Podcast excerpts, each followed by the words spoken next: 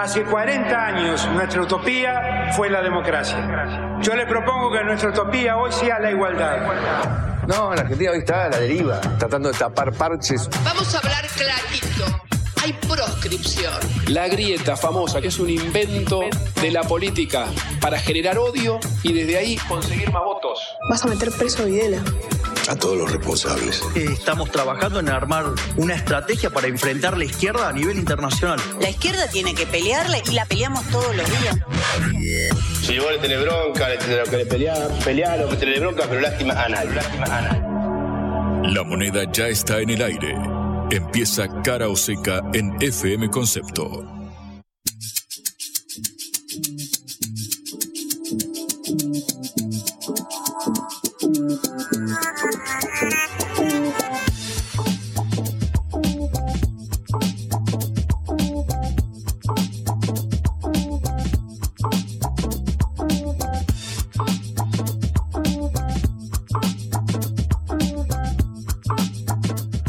Hola, ¿qué tal? Buenas tardes. En este martes 13 de junio, eh, martes 13, ni te cases ni te embarques, pero en todo caso aquí estamos en Caroseca, esta producción especial de la Agencia Internacional de Noticias Sputnik. Los saluda Patricia Lee y estoy con Juan Lehmann. ¿Cómo estás, Juan? Muy buenas tardes, Patri. Martes 13, no te escases, pero embarcate en esta aventura radial hasta las 18, repleta de información, como cada día, ¿correcto? Muy bien, muy bien, Juan. Perfecto.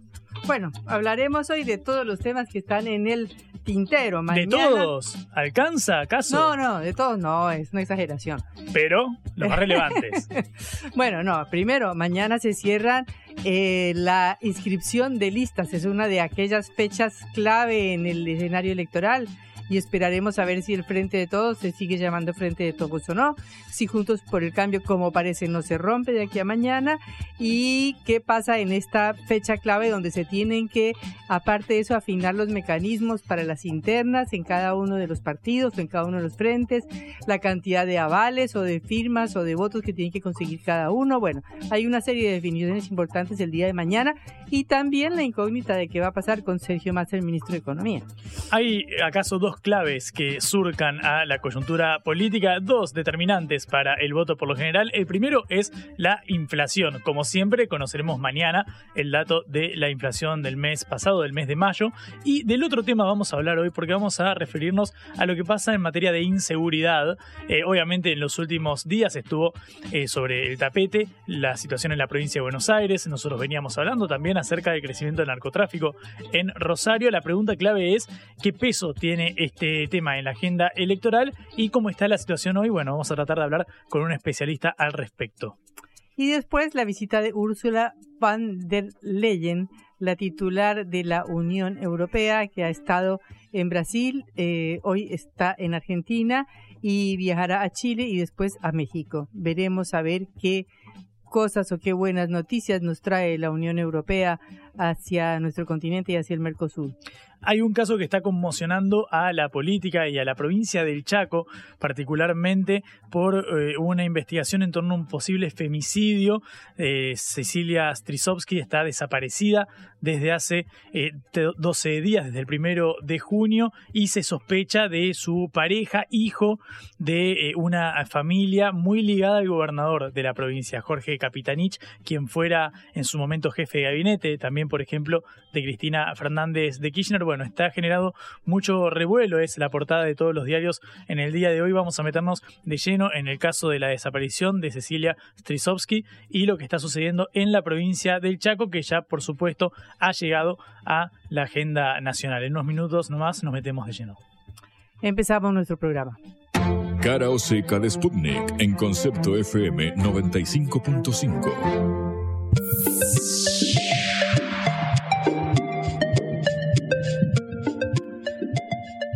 miércoles es una de las fechas claves de la agenda electoral argentina porque mañana se cierra el plazo de inscripción de listas para las primarias abiertas, simultáneas y obligatorias de agosto. Hay varias dudas eh, importantes, como por ejemplo si el Frente de Todos seguirá llamándose Frente de Todos o si cambiará de nombre. Eh, no hay duda de que Juntos por el Cambio, la coalición opositora, se mantendrá unida a pesar de que casi se rompe. Pero de cualquier manera siguen abiertas incógnitas muy importantes, como quiénes serán los candidatos del Frente de Todos, cosa que no sabemos a un día de la inscripción de listas y a 10 días de la inscripción de, de, perdón, a un día de la inscripción de alianzas y a 10 días de la inscripción de listas que será el próximo 24 de junio. Eh, ahora hay, hasta ahora se presentaban como candidatos o posibles candidatos Guado de Pedro, ministro del Interior, y después del Guado de Pedro, ministro del Interior, eh, Daniel Scioli, eh, que es actualmente embajador en Brasil, que fue el candidato presidencial en 2015 y que fue el vicepresidente de Néstor Kirchner durante su gobierno, durante su mandato. Eh, de manera que hay una interna, una polémica en el frente de todos, porque Sergio Massa, el ministro de Economía, que es uno de los posibles postulantes, ha dicho varias veces que él no quiere que haya internas obligatorias dentro de las dentro del frente de todos, sino que quiere que sea nombrado un candidato único para evitar lo que sería un debate eh, duro, difícil en medio de la situación económica. Pero de cualquier manera, este sábado en el Congreso del Frente Renovador, eh, Sergio Massa dijo que aceptaría ir a unas elecciones paso. De manera que eh, hoy está la duda o está la interrogante de si Sergio Massa definitivamente se presentaría como candidato presidencial. Contra Massa conspira el dato terrible de la inflación. Eh, el ministro eh, espera que mañana la inflación perfore el 8.4% o perfore el 8% que dio la inflación del mes de abril y que la inflación de mayo sea un poco menor. Si esto es así, esta es una buena noticia para su campaña o su posible campaña electoral. Recordemos que el ministro asumió el año pasado prometiendo bajar una inflación que en ese momento era del 7%. Bueno, hasta ahora no lo habría logrado y esto es un problema muy importante para una candidatura que se propone eh, resolver los problemas de los argentinos y que difícilmente eh, tenga una, un plafón importante un plafón serio teniendo en cuenta que la inflación por lo menos no bajó, si es que es en el mejor de los casos parecida a la inflación de cuando Massa llegó al gobierno el año pasado. El problema también que tiene Massa es que está en marcha la negociación con el FMI que le tiene que acordar eh, este, este, este acuerdo, por decirlo eh, dos veces de facilidades extendidas, en el cual el ministro espera que se le haga un adelanto de los 10.600 millones comprometidos por el FMI para este año, con el fin de poder pasar los vencimientos con el propio FMI que se vienen en este junio. Esto podría llegar a ser si eh, se logra este acuerdo de facilidades extendidas en el cual están negociando en el Ministerio de Economía y se espera que en los próximos días viajen los delegados de Massa a Washington para terminar con este acuerdo y que Massa mismo viaje a Estados Unidos después del 20 de junio cuando se inaugurará el gasoducto, la primera fase del gasoducto Néstor Kirchner, una de las obras más importantes que ha prometido el gobierno para aliviar eh, la crisis energética que hubo el año pasado. Eh, pero bueno, hay muchos interrogantes en este camino posible e hipotético de Massa hacia una candidatura presidencial. La primera es que el Fondo Monetario está exigiendo una mayor devaluación. ¿Esto qué quiere decir? Que esa devaluación se puede transmitir a precios. Según la consultora de Emanuel Álvarez Ajiz, un importante economista, eh, varios, una, una devaluación se puede trasladar a precios porque hay precios que se rigen por la cotización paralela, que está casi en 500, caso en el cual no cambiarían los precios, pero hay otros precios que se rigen por el dólar oficial, que está a casi 250 un 19% se rige por los precios del paralelo y un 30%, especialmente alimentos y bebidas, se guían por el valor oficial. De manera que cualquier salto en la devaluación oficial, es decir, de 250 pesos a más, se aplicaría inmediatamente a precios. Esto mientras que dura la campaña electoral. Después, los candidatos eh, que están en este momento en la palestra como Patricia Bullrich o como Javier Milei están anunciando que van a sacar el cepo al otro día, están anunciando que van a, dejar correr el dólar libremente al día siguiente, lo cual se traduciría, por supuesto, en un salto inflacionario muy grande. Pero no hablemos de cuando lleguemos a diciembre, porque todavía está muy lejos. Eh, volviendo otra vez sobre Sergio Massa, eh, hay dos cosas que han entusiasmado al ministro últimamente. Una, una encuesta que se hizo en el conurbano bonaerense, es decir, esta franja de 10 millones de personas que rodea la ciudad de Buenos Aires eh, y que es clave en la elección, que es lo que define una elección en la provincia y que lo posiciona al tope de las preferencias electorales junto con el gobernador de la provincia de Buenos Aires, Axel Kisilov, a quien, como sabemos, le están pidiendo que se pase de la gobernación a la candidatura presidencial, pero Kisilov eh, quizás de una manera cuidadosa prefiere quedarse en la provincia y prefiere repetir y ser gobernador otra vez. Esto es una buena noticia para Massa porque le da un piso diciendo que está competitivo con el candidato que más mediría del frente de todos, porque Guado de Pedro, el ministro del Interior, no logra todavía arrancar en ninguna de las encuestas, no logra suscitar ese entusiasmo que diría que tiene que ser el candidato eh, presidencial o el candidato de Cristina Kirchner. Está obviamente el inconveniente de Daniel Scioli, como decíamos antes, porque Daniel Scioli insiste en presentarse, dice que no se va a bajar de ninguna manera y está negociando cuál es el piso que le exigen después para poder integrar las listas si es que pierde dentro de la interna, cosa que es bastante probable. Bueno, de manera que hay una serie de interrogantes de aquí a mañana muy importantes, como por ejemplo estos reglamentos internos que se van a dar las coaliciones electorales y que permitirán definir cómo ingresan los candidatos o no después de las paso en una lista común hacia las elecciones generales presidenciales y legislativas de eh, octubre. Eh, otro aliado de Massa en estos días han sido buenas noticias en el rubro automotriz, porque la empresa Toyota anunció que eh, invertirá 50 millones para producir un vehículo utilitario IAC y Ford anunció que pondrá a la venta la nueva Ranger que se produce en la localidad bonaerense de Pacheco, luego de una inversión de 580 millones de dólares que se había iniciado en 2020.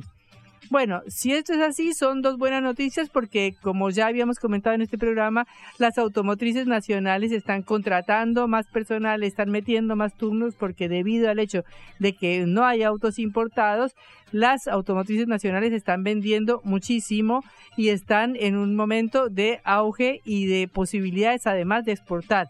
Porque si esta Ranger eh, se, que se presenta la semana que viene eh, es posible que se pueda eh, exportar a Brasil, a Perú y a Chile, lo cual sería muy importante para eh, reactivar toda una rama de la industria en medio de esta situación.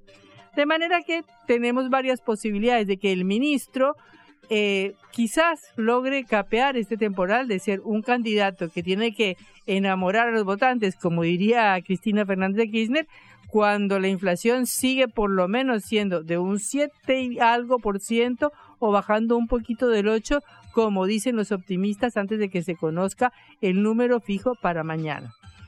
Eh, otra posibilidad o, el, el hecho de que el nombre de Massa volvió a sonar esta semana es lo que dijo Juan Grabois, que es el dirigente del movimiento de los eh, trabajadores em, eh, independientes, que está en contra de Sergio Massa y que ha dicho que frente a la incertidumbre del panorama, nosotros estamos armando listas en todo el país y en el resto de las provincias donde está el Frente Patria Grande para que de ningún porque de ninguna manera vamos a aceptar que se nos imponga como candidato único a Sergio Massa ni a ninguno de los tipos del staff permanente de la política que cambian de partido como de camiseta.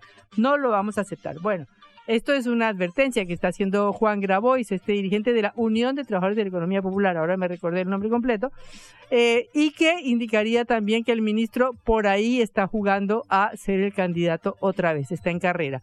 Esto, otra, otro factor que puede incidir en que el ministro se haya entusiasmado nuevamente es que las últimas encuestas dicen que Patricia Bullrich, que es la candidata más dura de Juntos por el Cambio podría llegar a ganarle a Horacio Rodríguez Larreta, el que es más aperturista y el que busca más un acuerdo con todos los sectores.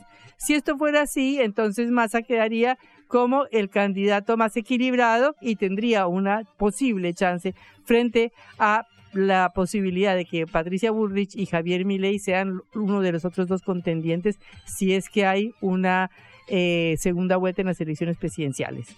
Bueno, hasta mañana esperaremos qué pasa con la inscripción de las listas, con los requisitos que se le ponen a los candidatos y tendremos que esperar 10 días más a ver qué pasa con Sergio Massa y si de verdad se postula como candidato del Frente de Todos. Blanco o negro, sí o no. A favor o en contra. Sputnik para la pelota para reflexionar.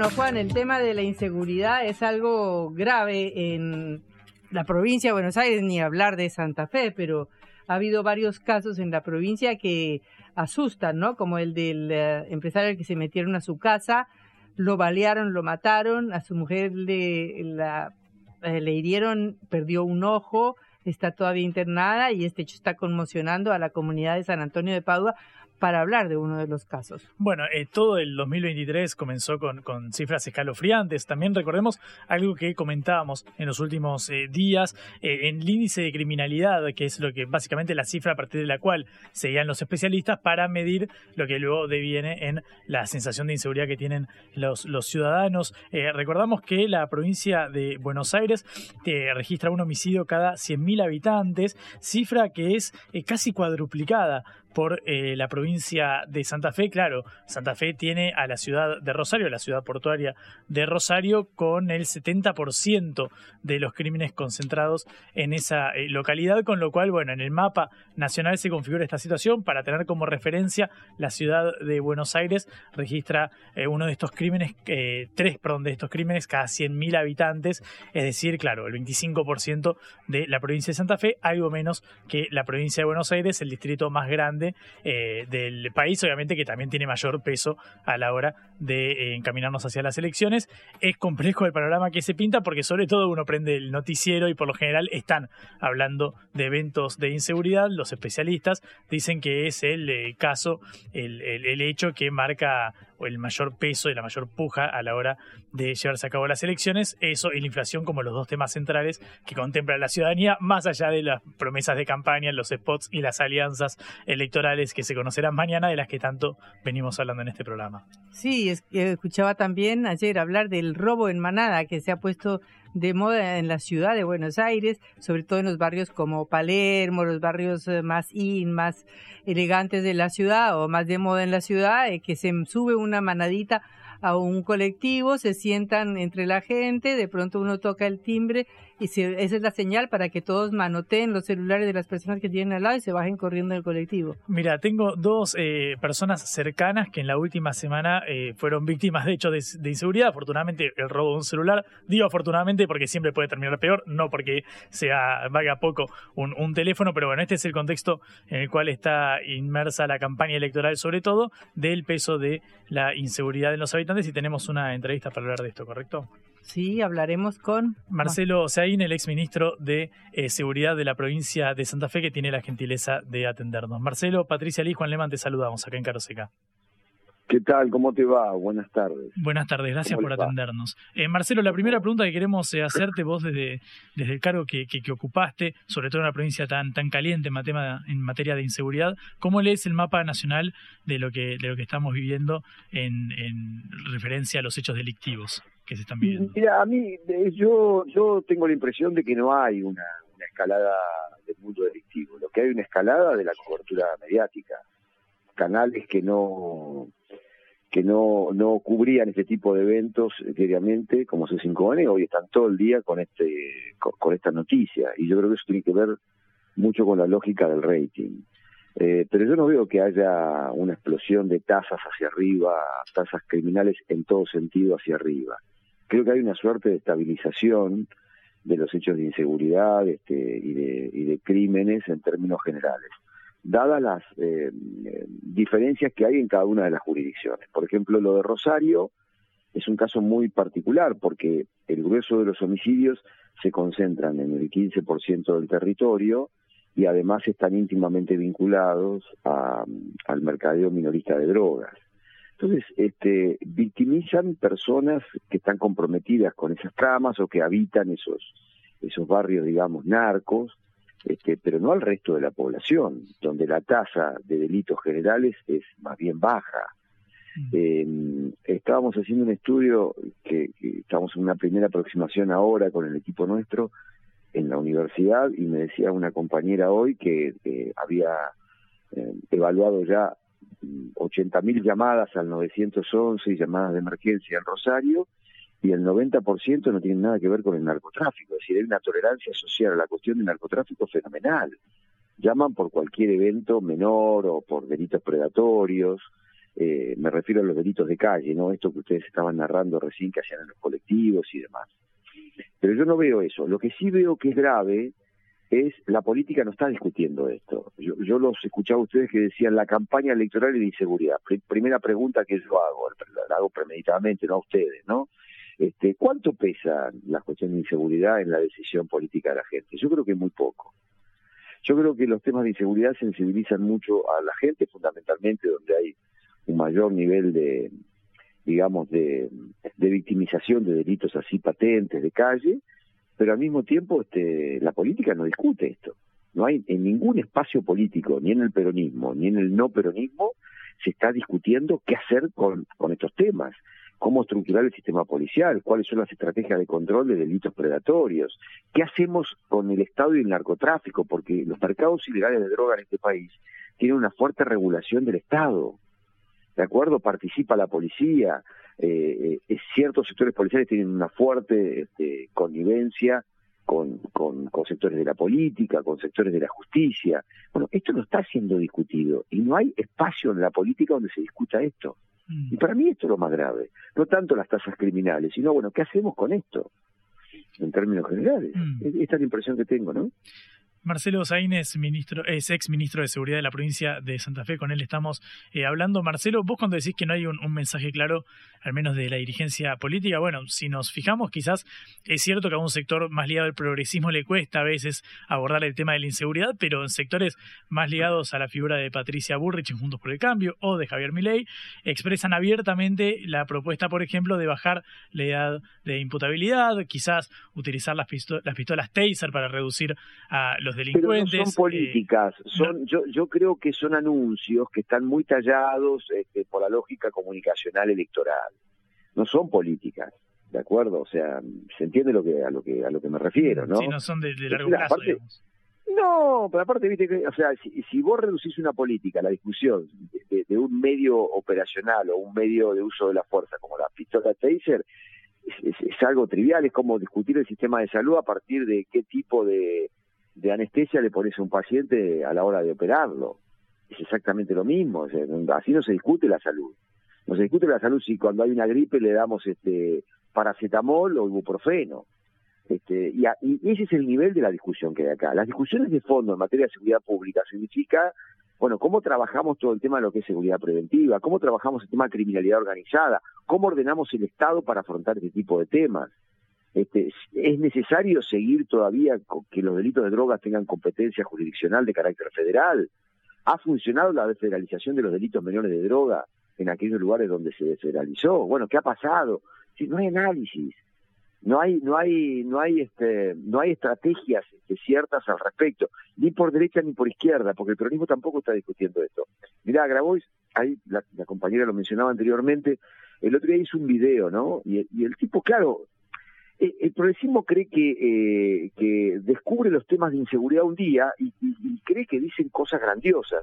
Y Graboy decía el otro día, bueno, lo que hay que hacer es ir a los barrios populares y trabajar y, construir comunidad en los barrios populares donde hay un alto nivel de victimización violenta, etcétera, etcétera. Pero él descubrió la pólvora.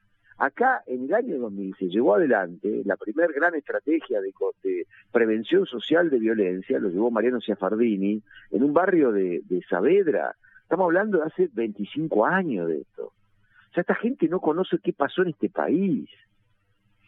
La que fue ministra de Seguridad Nacional, la otra vez dijo en una entrevista que sería muy bueno que en Santa Fe este, contara con la policía judicial. Perdón, yo gané el concurso como jefe de la Policía Judicial. Lo que no sabe la ministra es que allá la Policía Judicial llama organismo de investigaciones. O sea, una, una persona que fue ministra de Seguridad y no sabe cómo es el andamiaje institucional de la provincia con la que se trabajó mancomunadamente. Entonces, hay un nivel de berretismo político fenomenal. ¿De acuerdo? Y, están descubriendo la pólvora. Así, Graboy, hay que ocupar los barrios populares, hay que construir sociedades nuevas. divino, explícame cómo lo haces, hermano. Pero aparte, ¿qué descubriste? Nada. Esto se, estudia en todo el mundo, la prevención social, prevención situacional, prevención comunitaria, pero más dijo que la carapela esto en el ámbito de la criminología. Estos tipos descubrieron eso porque le dieron a leer un paper hace 10 días, lo mencionan y se creen que descubrieron la pólvora, y lo plantea como si fuese un, pionero en estos temas, cuando en realidad, reitero, hubo compañeros que trabajaban en esto hace 25 años. Eh, Marcelo, una pregunta. Eh, hoy en un artículo de Clarín dice que el informatorio de Observatorio de Psicología Social Aplicada de la Facultad de Psicología de la UBA dice que 8 de cada 10 personas percibe como muy grave y extremadamente grave el problema de inseguridad. O sea, hay una desconexión de la política con este problema, porque en realidad en, en, algunas regiones del conurbano bonaerense las estadísticas de inseguridad y de homicidios y de crímenes como los crímenes contra la integridad sexual son, muy, son muchísimo más altos que en general. Claro, claro, eh, es cierto eso. Hay un nivel de sensibilización social, pero eso no se traduce en, este, en, a ver, en, un comportamiento electoral o político. ¿Se comprende? Y yo creo que la política, que no sabe estos temas, pero sí eh, tiene una enorme perspicacia para entender qué vale y qué no vale, yo creo que la política este, sabe que esto en el fondo, este, a la hora del voto, digamos, no es determinante, a la hora de la evaluación final de un gobierno esto no es determinante. Entonces creo yo que lo que hace es, bueno, políticas de emergencia o discursos, diría yo, de emergencia, ¿se entiende? Este, una narrativa fuertemente punitiva, eh, no vamos a permitir que, una narrativa de guerra, no vamos a permitir que los delincuentes ganen la calle. Este, me da la impresión a mí de que la política entiende que no puede hacer mucho al respecto. ¿Por qué? Porque Llevar adelante políticas serias en materia de seguridad implican cosas que la política no está dispuesta a hacer. Primero, conformar equipos políticos, digamos, con capacidades para esto. Segundo, un nivel de inversión económica muy importante. Te lo pongo solamente en el tema policial. Las, mejores policías del mundo son caras. Vos no podés tener un policía a 60 mil pesos por mes y pretender que tenga el desempeño de un policía sueco. ¿De acuerdo? Es decir, vos no podés tener eh, eh, eh, las condiciones que trabajan los policías en este país este, la, capacitación que tienen, el sistema de selección por el que atraviesan, la mayoría son chicos descalificados en el mercado laboral que consiguen entrar a la policía como un mecanismo de integración social. Son chicos que de, otra manera no podrían, este, estarían fuera de todo tipo de regulaciones sociales, laborales, porque son descalificados laboralmente. Bueno, con eso vos pretendés tener un servicio policial a la altura digamos, de lo que es Estados Unidos, cuando en realidad ya hay una reconversión tecnológica y de inversión en, el sistema policial fenomenal en los últimos 30 años. Entonces, yo la impresión que tengo es, estas cosas la política no lo, no lo querría hacer. Y el otro tema es, ¿qué hacemos? ¿Reformamos las policías porque no están a la altura de las circunstancias o las inflamos con más recursos y las dejamos como están? Porque iniciar un proceso de reforma me lleva un, un problema enorme, este, tengo que afrontar quizás resistencia de la justicia, de la política, de los aliados, a pasó en Santa Fe. En Santa Fe yo eh, hice un claro diagnóstico de la situación calamitosa en la que estaba la policía. Lo escribimos, lo ofrecimos a la sociedad, lo volcamos allí. La prensa le importó un bledo porque eh, es, un, un bastante berreta Santa Fe. Entonces el nivel político es malo y el nivel de la prensa es paupérrimo, la peor prensa que yo vi en mi vida. Este, entonces no le dieron bola a esas cosas. Ahora, cuando le vamos un, tres proyectos de ley eh, que condensaban toda una reconversión del sistema, dando las explicaciones de por qué teníamos que ir en esa línea, este, la legislatura no la atendió nunca. ¿Por qué? Y porque tenía nombre y apellido Marcelo Saín. Y entonces la oposición dijo, no le vamos a dar ningún tipo de crédito a estos tipos. Entonces, cuando vos tenés una política que piensa así estos problemas más estructurales, estamos en un en un apriete grande. Yo estoy muy preocupado más por la política que por el crimen, te digo con franqueza. Estamos hablando con Marcelo Saín, ex ministro de Seguridad de la provincia eh, de Santa Fe.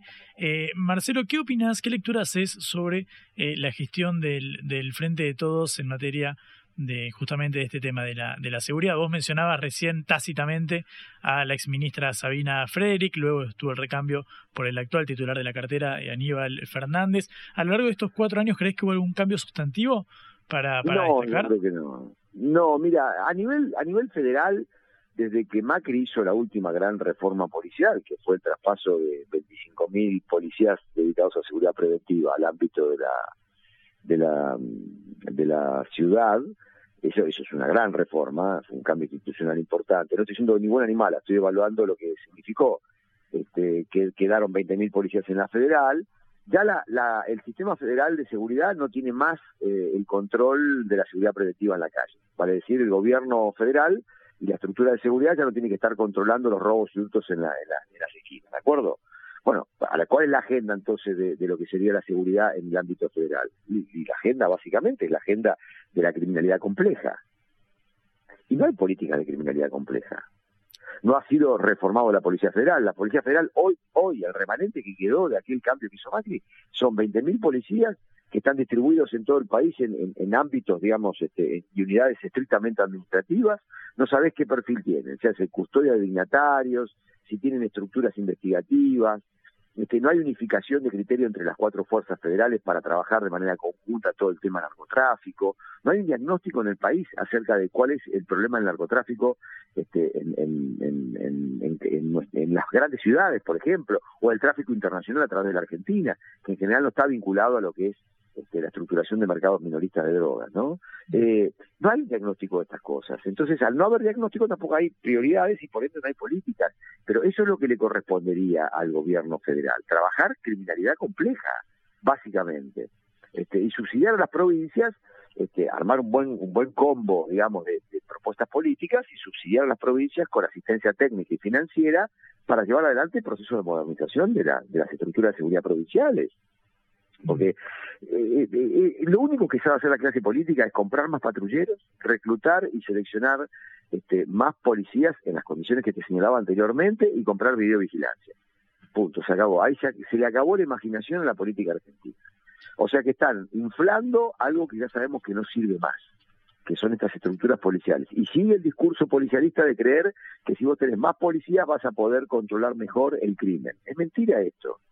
Esto es un mito, no existe. Vos podés distribuir un montón de policías en la calle, que eso no va a prevenir en la medida que no tengas una técnica y una estrategia para focalizar la presencia policial. ¿Se roban autos? No se roban autos en todos los lugares a toda hora. Se roban en determinados horarios y en determinados este, lugares. Este, se hace salideras bancarias en determinados ámbitos y en determinados horarios. Se hacen robos contra personas que circulan en determinados este, en, en, en, calles, en determinados horarios, en determinados ámbitos. Bueno, luego tenés que desplegar conforme el reconocimiento de esos focos criminales.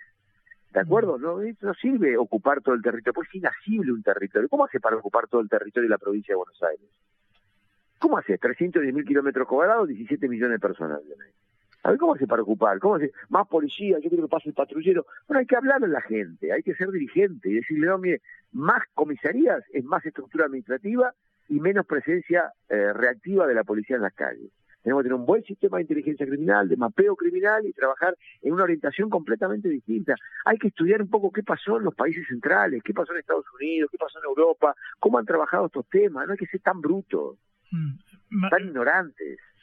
Marcelo, uno de los temas más eh, sensibles cuando hablamos de, de, inseguridad es el tema relativo a la población carcelaria. Siempre se habla de, bueno, pero las cárceles están llenas, hay superpoblación, eh, una porción importante de quienes están eh, sin libertad eh, se encuentran sin condena firme aún. ¿Cómo se resuelve esto? ¿Es construir más cárceles? Bueno, ¿Es cambiar la legislación? No, a ver, en primer, primer lugar hay que medir muy bien lo que es un, una persona detenida con condena y una persona detenida preventivamente.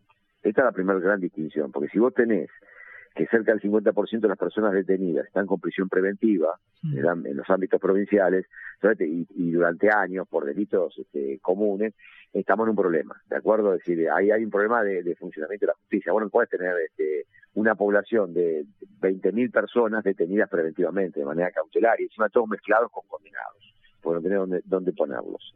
Eso, eso es el resultado de la administrativización de la prisión preventiva, la presión mediática, la presión social, y entonces cada vez hacemos inescarcelables un conjunto de delitos que nos conducen inevitablemente a que vos dejes en la gallola a un montón de gente que debería atravesar el proceso fuera. Entonces hay, hay una suerte, reitero, de administrativización de la prisión preventiva que dejó de ser una medida cautelar con un sentido investigativo y pasó a ser una suerte de pena anticipada. Ese es un primer elemento. Segundo elemento, discutir seriamente lo que es la población común carcelaria de lo que es, vamos a llamarle, delincuentes de alto perfil, los que son líderes de grandes o, integrantes, gerentes de grandes organizaciones criminales. Porque el presidio para un pibe que robó una verdulería con una pistola no puede ser en las mismas condiciones de detención este, que eh, el Guille Cantero o, o Esteban Lindor Alvarado, que manejan empresas criminales extremadamente sofisticadas y que dirigen esos emprendimientos criminales desde los lugares de presidio. ¿Se entiende? No estoy diciendo que tengamos que torturarlos, ¿eh? estoy diciendo que tiene que haber una discusión en serio de lo que es la ejecución penal para este tipo de perfiles de delincuentes.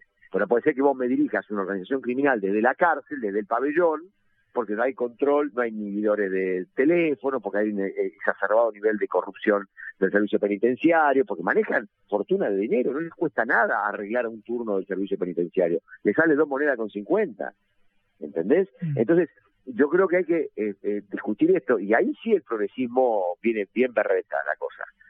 Porque si no, no, no, no, no, yo no estoy diciendo de que se endurezcan las condiciones de detención reitero, de la población carcelaria común. Yo estoy diciendo de que los delincuentes de alto perfil tienen que estar en condiciones carcelarias donde las visitas, la comunicación, este, el lazo con el exterior, tienen que impedirle manejar organizaciones que generan muertos este, o, o, que, o que gerencian grandes estructuras criminales. Estas discusiones no se están llevando adelante en el país. Marcelo, muchísimas gracias por estos, por estos minutitos acá en el, programa. Gracias por atendernos.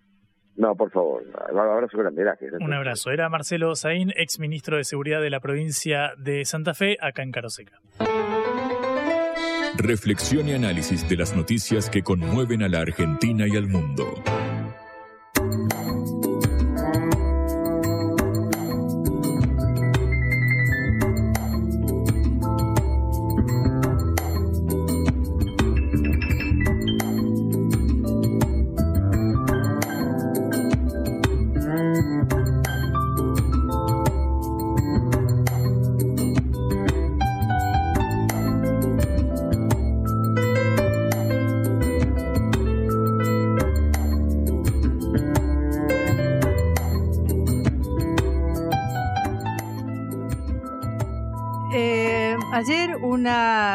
Famosa eh, dirigente política española, Isabel Díaz Ayuso, dirigente del Partido Popular, presidenta de la Comunidad de Madrid, eh, en una entrevista con un periodista argentino, nos mandó un mensaje a todos los argentinos.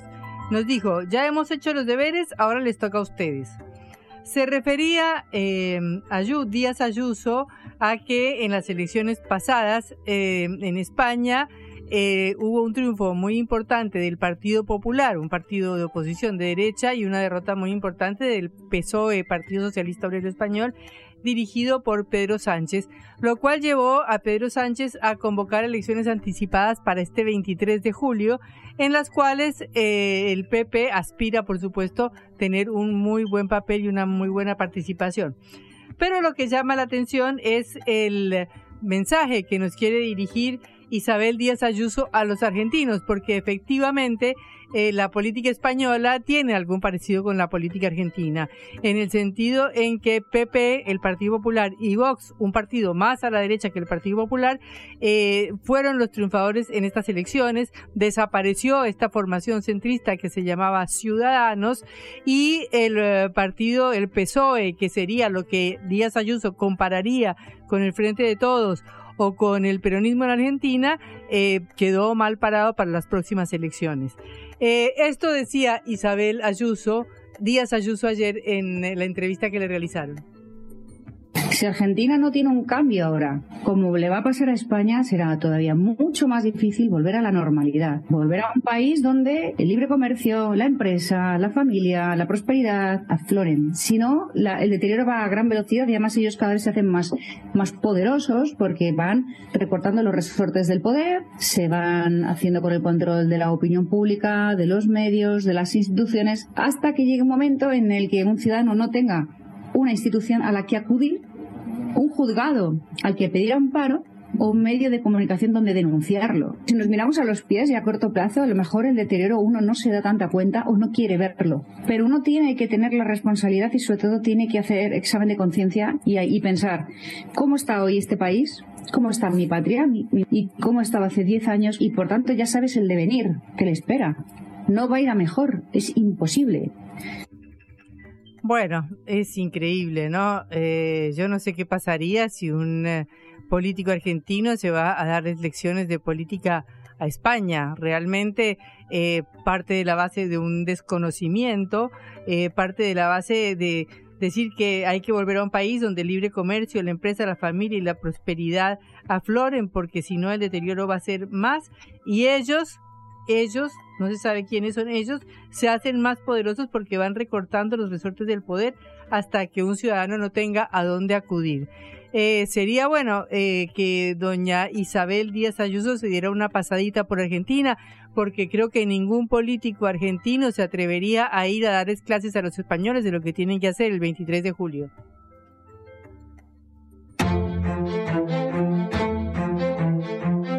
Cara o seca.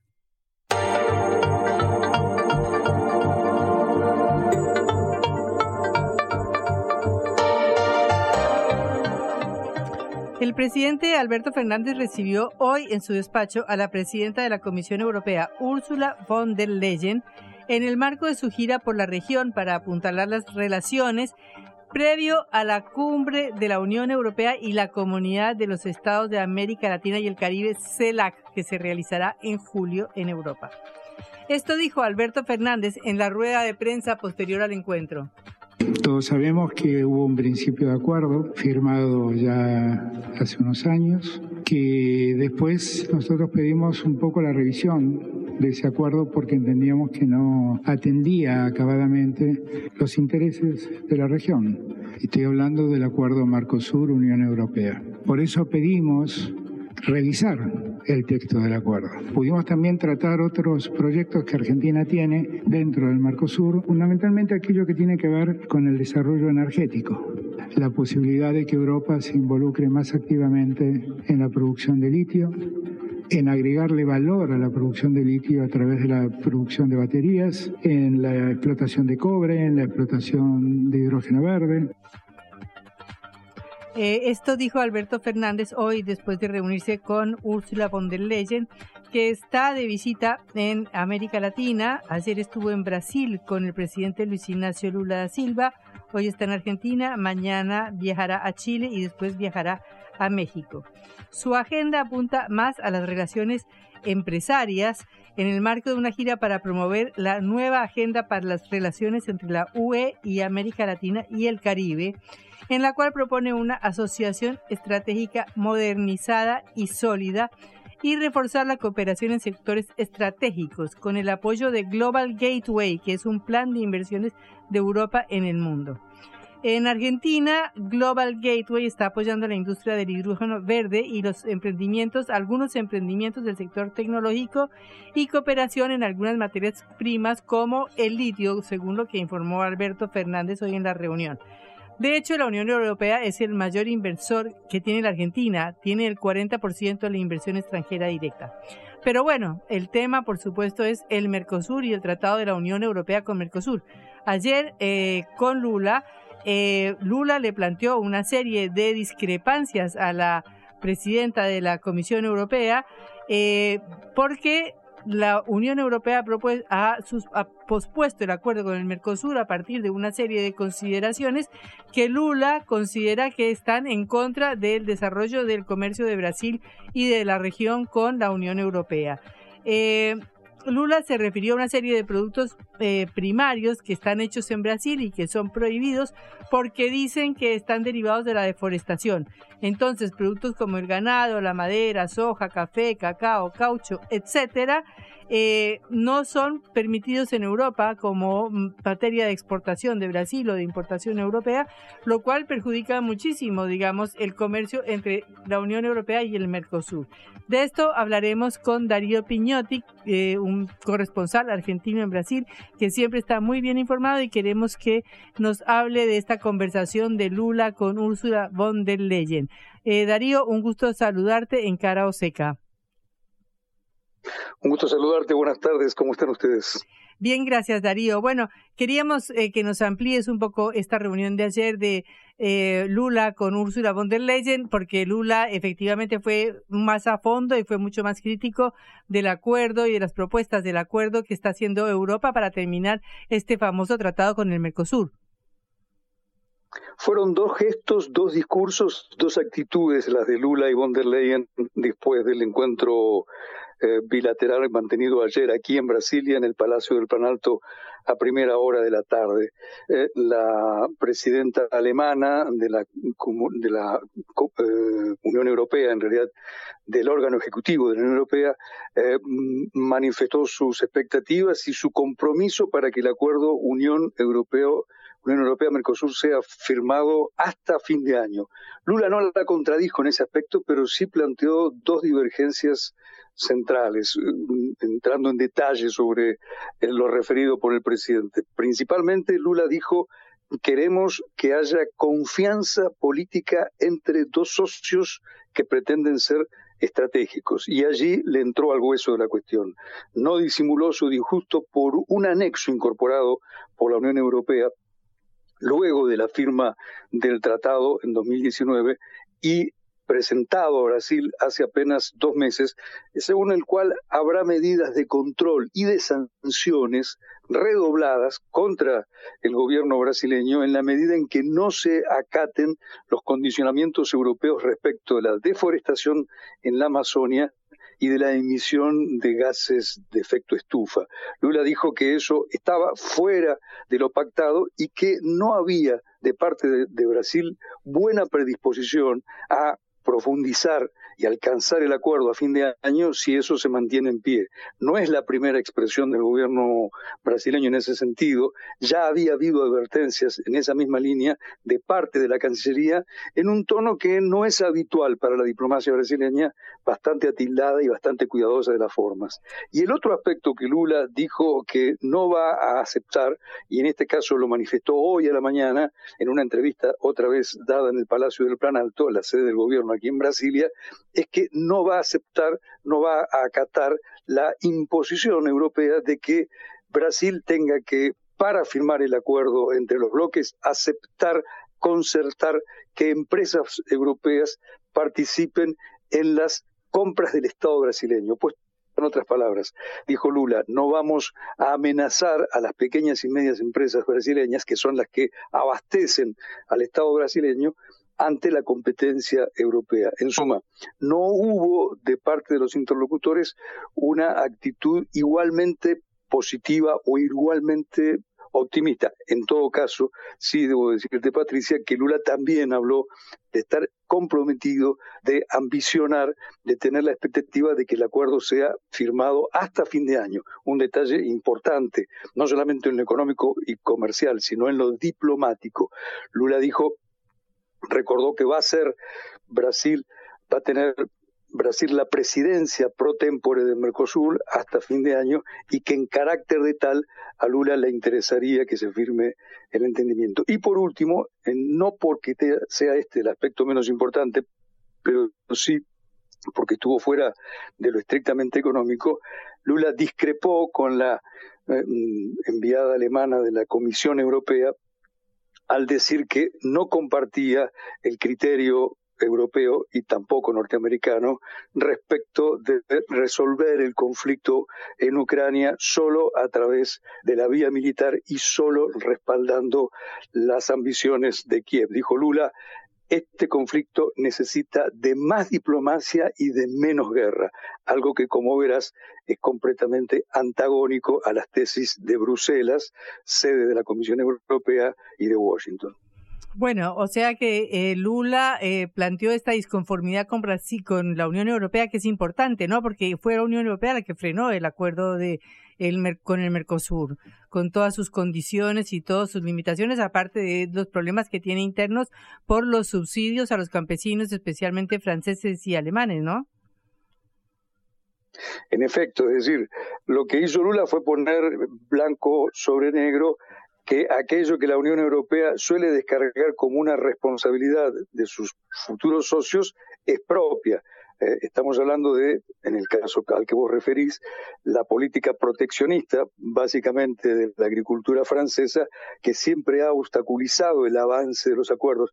En todo caso, también habría que hacer aquí un pie de página. Cuando se habla del mercado brasileño y de los exportadores brasileños de materias primas, también hay que distinguir en aquellos que lo hacen a partir de una producción eh, eh, ecológicamente apropiada y aquellos que lo hacen como resultado de la devastación de la Amazonia, porque esto no solo es un problema global, es decir, de cómo el agrobusiness brasileño, el muy poderoso agrobusiness brasileño actúa frente a la Amazonia, sino por las razones políticas internas que mueven al agronegocio brasileño.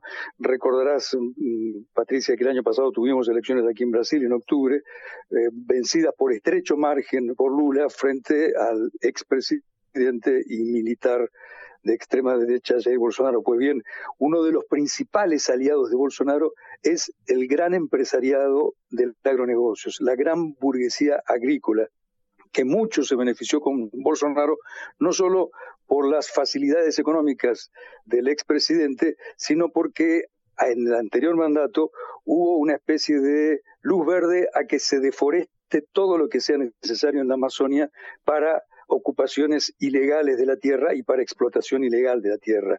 Esto Lula lo ha admitido reiteradamente y en ese aspecto Lula, pese a las divergencias que tiene con la Unión Europea, no le reprocha a los europeos, no le reprocha a Bruselas que hagan cuestionamientos sobre las tierras deforestadas. Sí les cuestiona a los europeos que usen ese argumento como un ariete para tener más ventajas, para tener más regalías en un acuerdo que, visto desde Brasilia, tiene una, ciertos vicios de asimetría. Y te acotaría, nosotros cubrimos el evento en el Plan Alto por la mañana y por la tarde otro en el que von der Leyen habló solo para empresarios y quizá aquí habló de una manera más franca y más abierta, expresando algunas de las claves que están detrás de esta urgencia mm, declamada por la Unión Europea en llegar a un acuerdo pronto con el Mercosur. Y si hubiera que resolverlo en una palabra, esta sería China y Rusia. La Unión Europea está ciertamente muy preocupada por lo que para ellos es el avance de la presencia china en la región y de lo que para ellos es el riesgo de que los, eh, la producción de hidrógeno verde brasileño no sea controlada por los europeos. En este caso, y ella lo dijo con todas las letras, porque necesitamos romper la dependencia del petróleo ruso. E hizo prácticamente eh, una exégesis de la guerra contra Rusia y una defensa a libro cerrado de los intereses de Ucrania.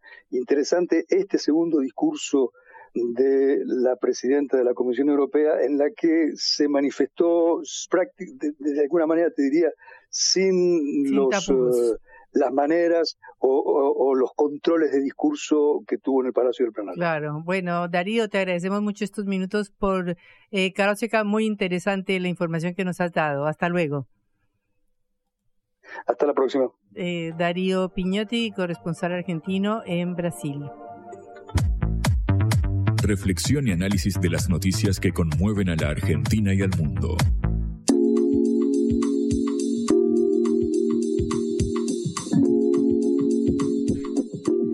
Bueno, Juan, el caso policial que conmueve a la Argentina. Sí, claro, que tiene ya eh, rebote en el plano político también. Hablamos de la desaparición de Cecilia Strikowski, eh, que convulsiona la provincia del Chaco. Recordamos, se trata de la joven de 28 años que fue vista por última vez el primero de junio, hace casi dos semanas, que estaba en pareja con César Sena, de 19 años, que es el hijo de un eh, poderoso matrimonio cercano al gobernador de la provincia. Hablamos de Jorge Capitanich, quien fuera también ex jefe, fuera, perdón, también jefe de gabinete de Cristina Fernández de Kirchner. Por la causa hasta ahora hay siete detenidos. Eh, que es el principal sospechoso, se entregó el sábado. Sus padres también están eh, bajo control eh, policial, sospechados, por supuesto, de haber participado en la desaparición de esta mujer tras que, después de que se realizara un allanamiento en su casa donde se encontraron manchas de sangre y millones de pesos en efectivo. César Sena fue la última persona, además, en ver a Cecilia con vida. La pasó a buscar por la casa de su tía abuela, la tía abuela de la víctima, en el barrio 500 Viviendas de Barranqueras, para, en teoría, llevarla a la, provincia de Tierra del Fuego, a Ushuaia, donde los padres de, de Sena, que son Emericiano Sena y Marcela Acuña, le habrían conseguido trabajo a Cecilia, la mujer de 28 años que está eh, desaparecida. Cecilia y César, esta pareja se conoció en 2021, según la madre de, de la víctima de Cecilia, que se llama Gloria Romero, la relación estaba plagada de, peleas, de escenas de celos, ya casi de eventos de violencia, y por eso habían empezado los trámites para el divorcio. Desde la familia de César Sena decían que eh, no habían sido pareja nunca, sin embargo, bueno, aportaron las pruebas del casamiento y ahí tuvieron que retroceder en sus dichos. El padre de, César tiene una relación estrecha con el gobernador Jorge eh, Capitanich, de hecho integraba la lista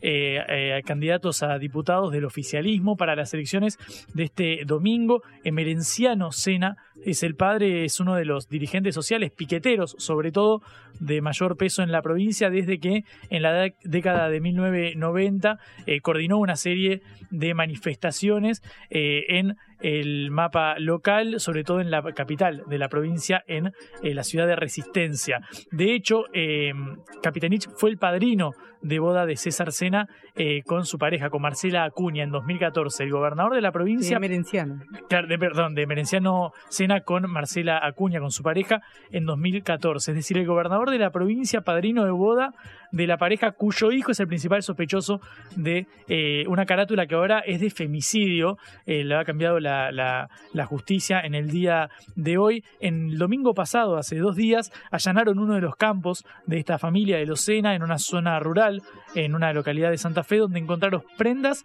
eh, y documentación que había sido quemada, según el peritaje, en las fechas en las cuales fue desaparecida la víctima. Resta ver si eran prendas pertenecientes a Cecilia. El dato acá más revelador es que cuatro de los siete detenidos que tiene la causa eh, integran una lista eh, colectora a la del actual gobernador Jorge Capitanich, que iba a presentarse para, sobre todo, las elecciones legislativas en la provincia eh, de Chaco. Emerenciano Sena es el padre del acusado. También está detenido José Gustavo Obregón, que es pareja de Fabiana González, ambos muy cercanos a esta familia, la familia de Locena, la principal eh, eh, imputada, y además eran precandidatos a intendentes, a concejales, eh, a diputados provinciales, todas estas personas que te estoy nombrando. Es decir, es un escándalo que alcanza, tiene ribetes ligados al plano electoral. Por eso el Tribunal Electoral de la provincia hizo lugar a una solicitud del oficialismo de la Alianza Frente Chaqueño, el espacio conducido por el gobernador Capitanich, y excluyó de las pasos, de las primarias que iban a celebrarse el domingo a estos cuatro precandidatos. Sus nombres figurarán en las boletas, pero no podrán ser eh, elegidos. Este domingo, antes de ayer, durante un acto, el gobernador Capitanich dijo: No vamos a poner en duda, eh, perdón, no vamos a dudar en promover eh, la justicia que sea necesaria, pero el titular de acción penal es el fiscal, el auxiliar de la justicia es la policía y el Estado solo va a proponer y a defender a las víctimas de cualquier violencia, es decir, dándole la pelota al Poder Judicial. Agregó el mandatario que el pueblo y las mujeres de Chaco No duden, siempre vamos a estar del lado de la víctima para defender absolutamente los derechos de las mujeres. Eh, la familia de la víctima convocó una marcha de las antorchas para mañana, para este miércoles a las 20.30, para pedir justicia por Cecilia en un caso que empezó como la averiguación del paradero y ahora ya tiene la carátula de femicidio, el caso de la desaparición de Cecilia Strikowski. Esto está conmocionando al Chaco y ahora también ha cobrado una relevancia a nivel nacional, dado que está implicada una familia muy cercana al gobernador de la provincia. Y el César, el marido de ella, apareció al día siguiente cuando se supone que se tenían que haber ido para Ushuaia con unos ras Mm, raspones en la en el cuello en el cuello tremendos en un acto político como queriendo decir que no había pasado nada, que estaba ahí. Bueno, a, raíz de la investigación que está dando la, está realizando la justicia, resta comprobar y eh, verificar esto. Todo daría a entender que nunca estuvo sobre la mesa la idea de ir a, de ir a Ushuaia, sobre todo a partir de los hallazgos que se están dando en las propiedades de la familia de Locena en eh, Santa Fe. Bueno, obviamente estamos en horas decisivas porque todavía no, ni siquiera se encontró, no se sabe el paradero de, la víctima. Bueno, por eso se ha cambiado la carátula femicidio, dijo la mamá de, de la víctima que eh, según el fiscal, eh, según la fiscalía, perdón, ya todo indicaría que no se la va a encontrar eh, con vida si es que se la haya. Bueno, es el caso que está sacudiendo a la política de Chaco y a la política nacional. Y nunca hubo pasajes comprados para Ushuaia tampoco. tampoco, tampoco. No hay ningún indicio que, que muestre que estaba dentro de los planes sobre la mesa la idea de viajar a Ushuaia, tal como había dicho César Sena tras ser detenido, que ese era el plan en teoría para ofrecer un trabajo a Cecilia. Bueno, un caso que conmueve la política argentina a días de elecciones precisamente en la provincia del Chaco y donde el gobernador Jorge Capitanich ha sido una figura estelar y lo sigue siendo de la política argentina y del frente de todos. Efectivamente, veremos qué pasa en las próximas horas. Por el momento no se alteró el cronograma electoral, simplemente se dispuso la suspensión de las candidaturas de estas cuatro personas, que de nuevo son cuatro de los siete detenidos. Cuatro de los siete detenidos integraban las listas del oficialismo eh, para eh, las candidaturas. Bueno, nos vamos con esta noticia trágica, pero esperamos mañana un día importantísimo a nivel electoral y un día importantísimo porque se conoce la cifra de inflación que será también decisiva para las elecciones. Eh, saludamos, eh, acuérdense que pueden volvernos a escuchar por sputniknews.lat y saludamos a... Como siempre a Celeste Vázquez y Tomás Chenlo en la operación técnica de este programa y a Augusto Macías en la producción y coordinación del mismo. Hasta luego. Vamos a hablar clarito. La guerra contra las drogas ha fracasado. Se ha producido un genocidio en mi continente. Tenemos nosotros que plantar una sola voz, y que América Latina, el Caribe, le diga a los Estados Unidos de Norteamérica, no más golpismo. Y se aplica lo que decía Tolstoy, un gobierno que no procura la justicia no es más que una banda de malhechores. Qué cosa rara que diga gracias a la vida a pesar del dolor, porque mi hija dio la vida sabiendo que había que cambiar. La vi ahí que, brillaba, que sobresaltaba en ese estadio hermoso y no lo pensé y, y la fui a besar. La vida está llena de tropezones y de fracasos, pero es hermosa.